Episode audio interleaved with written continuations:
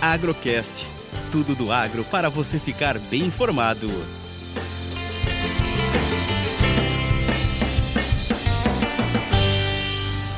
Fechamento semanal café e dólar da Minas Sul.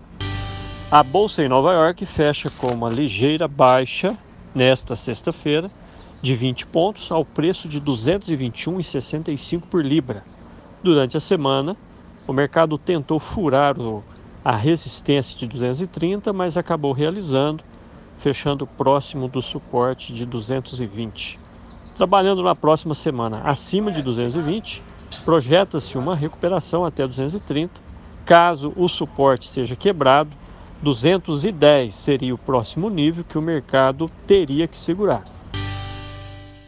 O dólar continua bem fraco, uma queda considerável esta semana.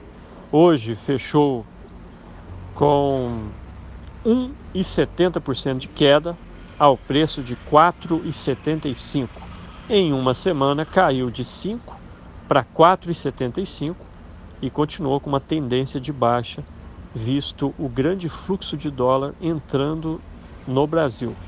É o menor nível desde março de 2020, antes da pandemia, e alguns analistas apostam em um dólar de 4,50 nos próximos dias, se não houver nenhum fator novo.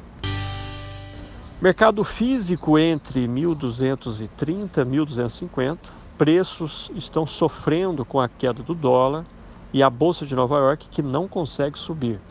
Produtores estão segurando um pouco mais na expectativa de uma melhora nos preços antes do inverno, período em que o mercado fica bem especulado.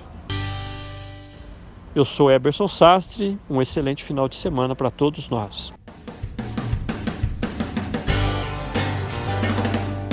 Agrocast. Commodities, economia, sustentabilidade e todos os assuntos relevantes do agro você encontra aqui.